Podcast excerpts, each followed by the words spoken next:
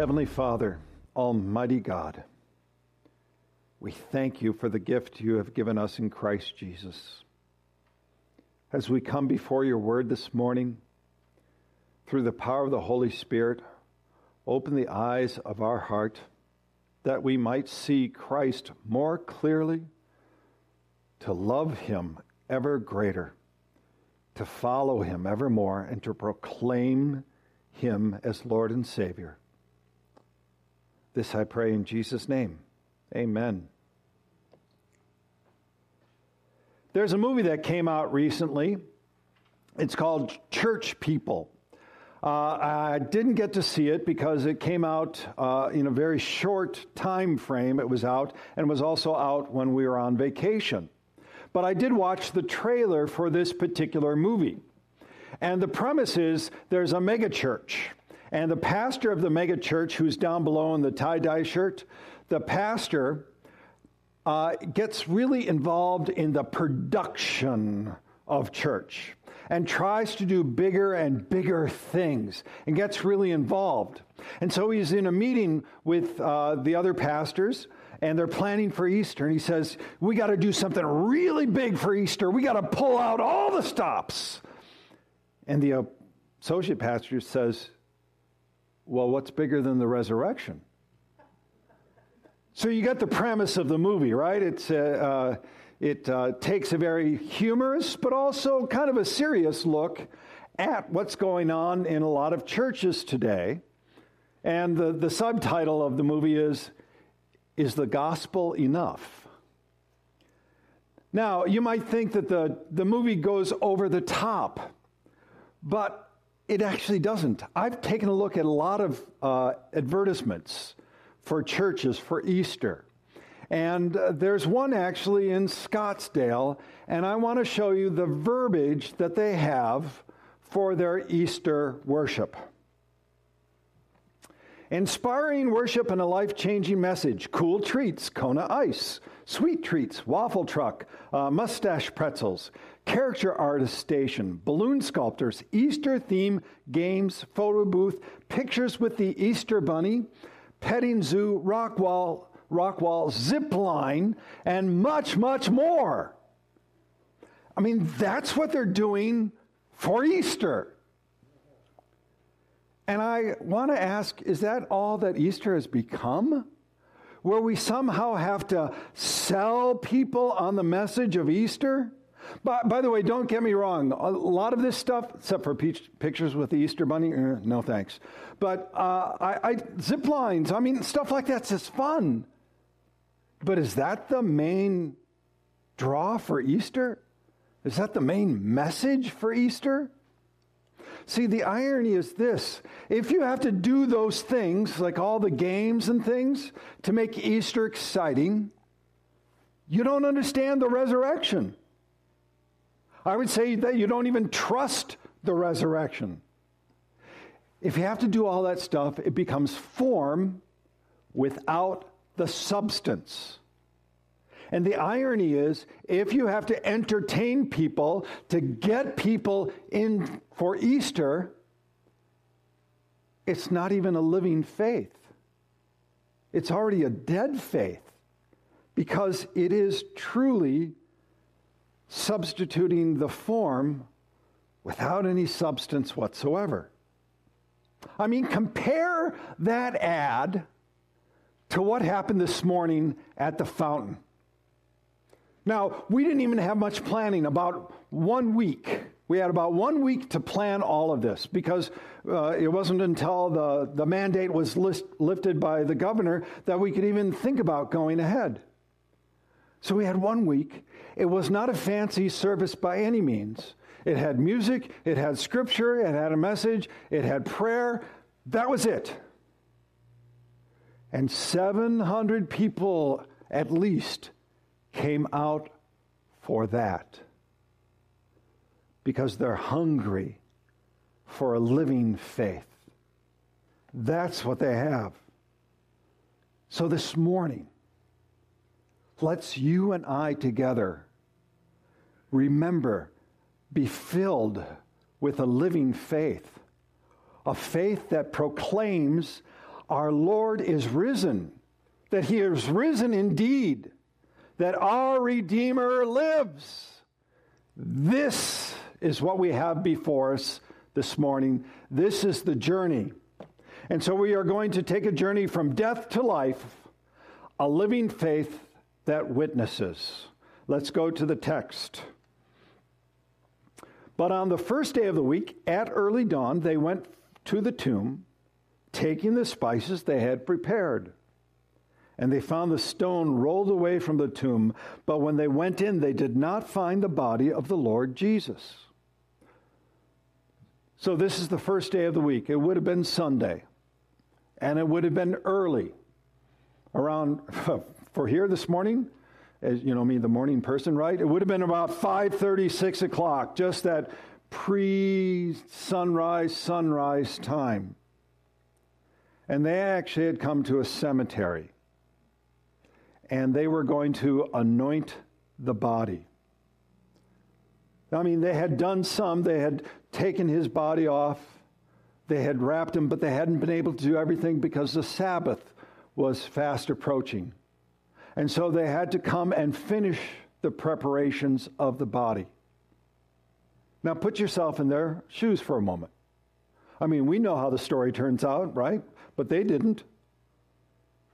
They, they had seen their Savior crucified and died. And then they had anointed him and put him in the tomb. I mean, this was all about death. There, there must have been, a, a, I mean, it's hard to ex, ex, express, but a, a weariness, a sorrow, a heartache that they had. The person in whom they had put their faith, their hope was dead.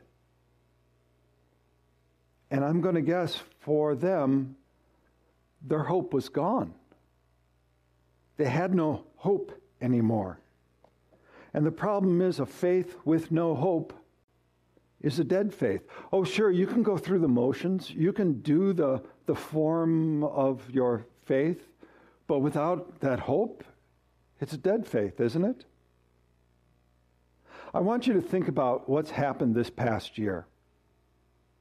Death and the fear of death has been running rampant throughout our country and throughout much of the world. And the constant pounding of death and the fear of death, the stalking of death almost, has invaded people's lives and even their faith. And what we have seen, what I've seen, is that the people who were in church and they were simply doing church, the form of church, well, with the pandemic, they couldn't even do the form of church anymore. And so a lot of people have kind of go, eh, why should I even go back? And now they say in America that for the first time in many, many years, less than 50% of the population goes to church. But I see that as a separation of people who have a living faith and people who had only the form of faith. I think that's actually the greater separation that has occurred. Because, as it says on the screen here, the form without the substance makes for a dead church and for a dead faith. So, the words of Paul, what he wrote in Corinthians, really do come true. But if there is no resurrection of the dead, then not even Christ has been raised. And if Christ has not been raised, then our preaching is in vain, and your faith is in vain. So if you've been in our Bible study in Ecclesiastes, vanity of vanities, vain, it means futile. It's nothing but a vapor. So, what's the antidote for people without hope? For people who have just do the form. I mean, is it to actually do more games? Is that what we should do? I mean, like, let's get a big water slide if that's what we should do, right? Do all that sort of stuff. But that is not the antidote. The antidote to no faith or hopelessness is actually to focus on the reality of the resurrection, of what actually occurred. And so this morning we're going to focus, just as the women did, on the reality of what happened. To know that Jesus Christ is among the living. So, what were the facts before the woman? Well, one of the facts is the rock had been rolled away. Now, I have preached and taught on this before, but do you remember how, how heavy the rock was? Weighed at least 2,000 pounds, 2 to 3,000 pounds at a bare minimum, could have weighed up to 6 to 8,000 pounds. It was a heavy, heavy stone. It had been rolled down a trough. There's no way any one person could easily move it. Besides that, the guards had probably put seals on the rock because they didn't want it to be moved. And there had been guards. So the women come to the tomb, and the, the rock, the giant, heavy rock, has been moved. It has been rolled away. But if that wasn't astounding enough, they went into the tomb and the tomb was empty. I mean, think about that for a moment. Think of how they would have felt that the body was gone. Now, there have been some people who have said, well, oh, maybe they went to the wrong tomb. Look, I've misplaced my keys. I've misplaced my glasses. In parking ramps, I've even misplaced my car where you have to hit the car clicker and hopefully hear your car horn, right? Apparently, I'm not the only one who's done that. But I don't think if I anointed the body of my Savior, I would have forgotten where we placed him. So to say that they went to the wrong tomb is just utter nonsense. The other fact that they were dealing with is that Jesus had truly died. Again, there have been some people who have made arguments that he didn't die, that he simply swooned or fainted. But if you take a look also at the facts, he was flogged. And people who were flogged that severely sometimes died from the flogging alone. He would have had severe blood loss. And then they also saw him on the cross. And how do you die on the cross? By suffocating. Because you can't hold your body up long enough to be able to take the deep breaths that you need. This is also why they broke prisoners' legs if they wanted them to die faster, because then they would suffocate. And then his side, to make sure he was dead, his side was pierced with a sword with a, with a spear, and out came blood and water, sure signs of death. Jesus had truly died. And then they had anointed the body. All of these facts were before them. And then something else happened. The angels appeared. The angels appeared. See, it says, while they were perplexed about this, all the other facts before them, two men stood by them in dazzling apparel. To say that they were perplexed really doesn't get to the full sense of the word. They were dumbfounded. This was a truly divine intervention for the women.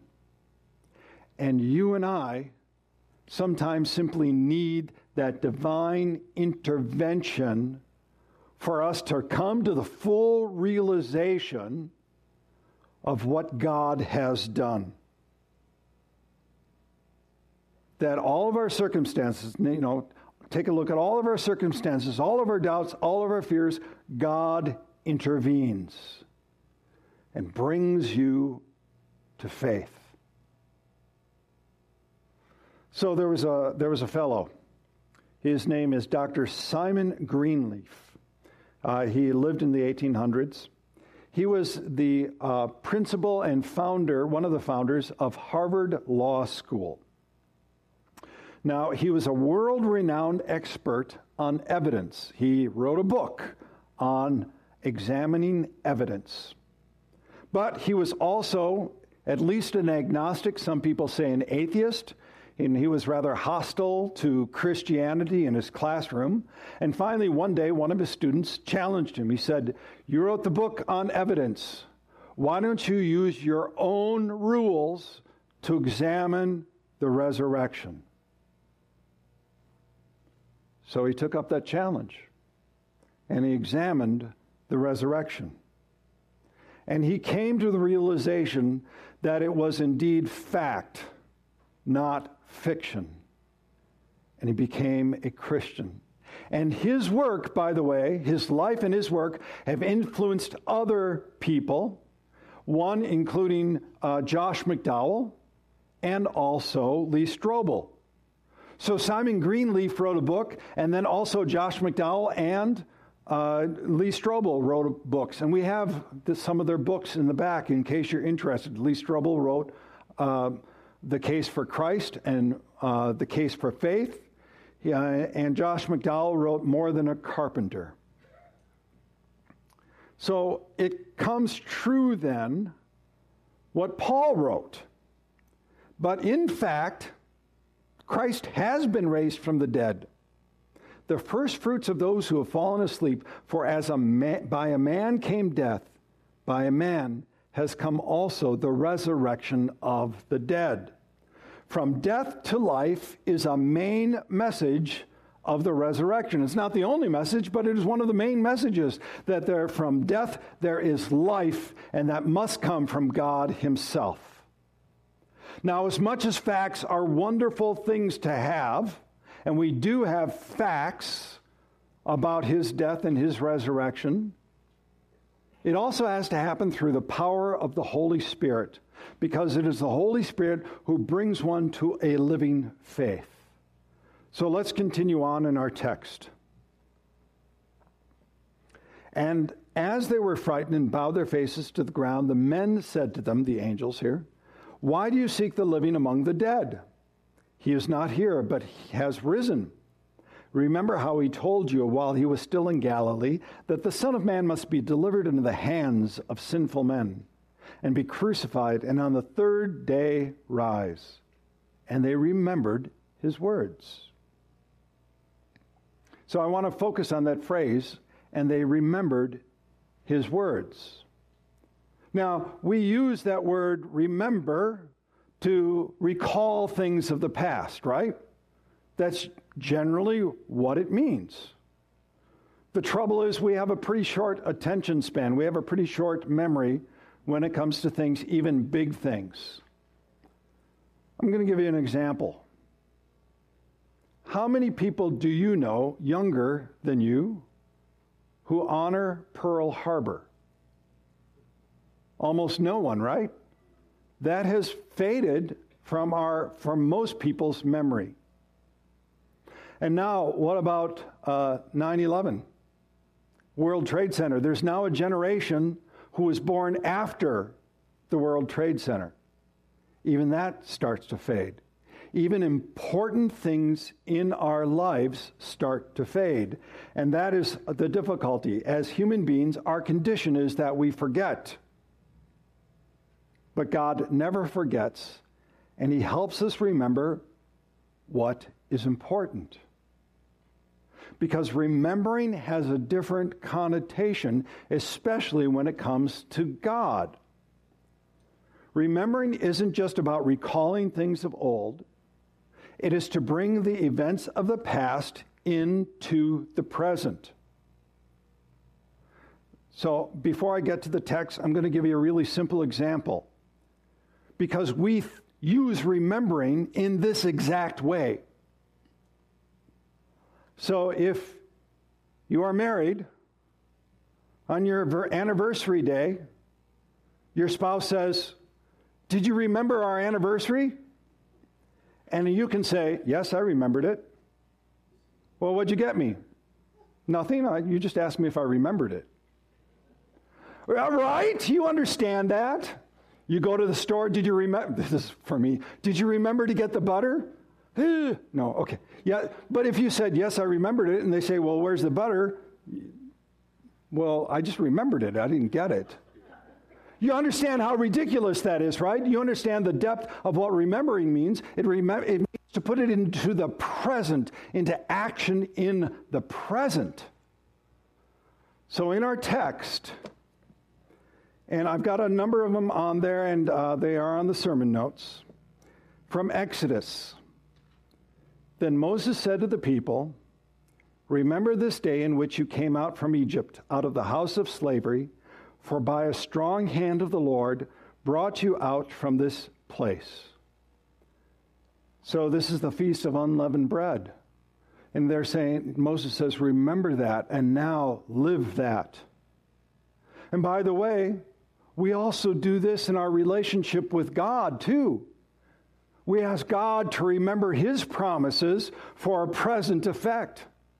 In Exodus chapter 32, Moses speaking to the Lord, Remember Abraham, Isaac, and Israel, your servants, to whom you swore by your own self, and said to them, I will multiply your offspring as the stars of heaven, and all this land that I have promised I will give you as your offspring, and they shall inherit it forever. So we ask the Lord to remember in the present effect of the promises that He has given. So that's the idea of remembering. And now the angels have come and they're speaking to the women at the tomb, and they're telling the women, Don't you remember? This is what has been said of Christ Jesus. And from that divine intervention, the light bulb went off. It says, and they remembered. So, what did they remember? They remembered his words. Well, what did Jesus say? Luke chapter 9, verse 22 The Son of Man must suffer many things and must be rejected by the elders, chief priests, and scribes, and be killed, and on the third day be raised. Matthew chapter 12. For just as Jonah was three days and three nights in the belly of the great fish, so will the Son of Man be three days and three nights in the heart of the earth. What else did he say? John chapter 2. Jesus answered him, Destroy this temple, and in three days I will raise it. And none of this was in secret. As a matter of fact, in Luke chapter 24, he has Jesus in, instructing the whole apostolic group Thus it is written that the Christ should suffer and on the third day rise from the dead, and that repentance and forgiveness of sin should be proclaimed in his name to all nations. Beginning from Jerusalem, you are witnesses of these things. So, in that one moment, they had divine intervention where what was said in the past became a present reality. They went from a faith of the past to a faith of the present. The reality of God, the reality of Jesus, the reality of a risen, living Savior. And they were so filled with that, the only thing they could do was run and tell others to be a witness. So, going on, starting with verse 9 through 12, and returning from the tomb, they told all these things to the eleven and to all the rest. Now, was Mary Magdalene and Joanna and Mary, the mother of James, and the other women, with them who told these things to the apostles. But these words seemed to them an idle tale, and they did not believe them. But Peter, rose and ran to the tomb, stooping and looking in. He saw the linen cloths by themselves, and he went home marveling at what had happened. So, as you most likely know, women in those days and in that culture were not considered reliable witnesses. And they certainly hadn't gone to rabbinical school. They weren't theologians by any means. In a court of law, they couldn't give testimony unless under extreme circumstances. I mean, they had all of this going against them, right? All of the circumstances going against them. But it didn't stop them, did it? It did not. They remembered the words of Jesus. They knew what they heard, what they saw, what they touched, and they were compelled to be a witness of what happened. And they told it again and again. In spite of the opposition, in spite of the skepticism, in spite of having to repeat themselves, they were witnesses. Look, did they have all the questions that everybody would have been asking them? No, they didn't have all the they didn't have all the, they didn't have all the answers to the questions that people would have been asking them. They probably didn't even fully understand all of the implications of what happened, but they were compelled to tell others. They were so overcome with the reality of what happened that they needed to tell others, and that's what a living faith does. Listen, to the rest of the world, more and more, we are as the women of the New Testament in that time, we have no credibility. The skeptics are growing louder and louder. And you might not know all the biblical answers to all the questions, right? You might not. And so people stop themselves, like, oh, I don't know. I might get embarrassed or something else. And yet, and yet, if Jesus really did die, if the rock was really taken away, if the tomb was really empty, if he really did rise from the dead, then it is all true, and we need not be ashamed of any of it. We can stand firm in a living faith. You know, there are going to be skeptics. There's going to be people who say, well, Jesus never existed. And I would say, well, have you ever looked at the evidence for that? To those who say he's, uh, he's still dead. I would say, well, have you checked the tomb? To this, those who say he remains dead forever, I would say he is risen. He is risen indeed. Why can I say that? Because our Lord is risen. And because we have a living faith, our Redeemer lives. So we stand firm. We don't have to put any frills, any whistles, any zip lines on Easter. We stand with the resurrection. Our Redeemer lives. So for you this morning, I would encourage you to read all of the gospel accounts of the resurrection. What are all the facts that you find? Remember in the present tense the promises of Jesus and his resurrection. See, this is the difference.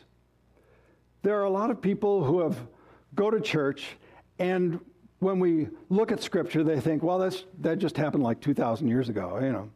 What impact does that have on me? But read that in the present tense and all the promises Christ has given to you in the present. He said, I am the resurrection and the life, right? Is that just in the past or is it here this day? And finally, pray for doors to open for you that you too may be a witness to Jesus and his gospel. Pray for doors to open. That's what Paul prayed for. He said, I wish to have doors open that I may proclaim Christ Jesus and his gospel. And to that, everyone says, Amen.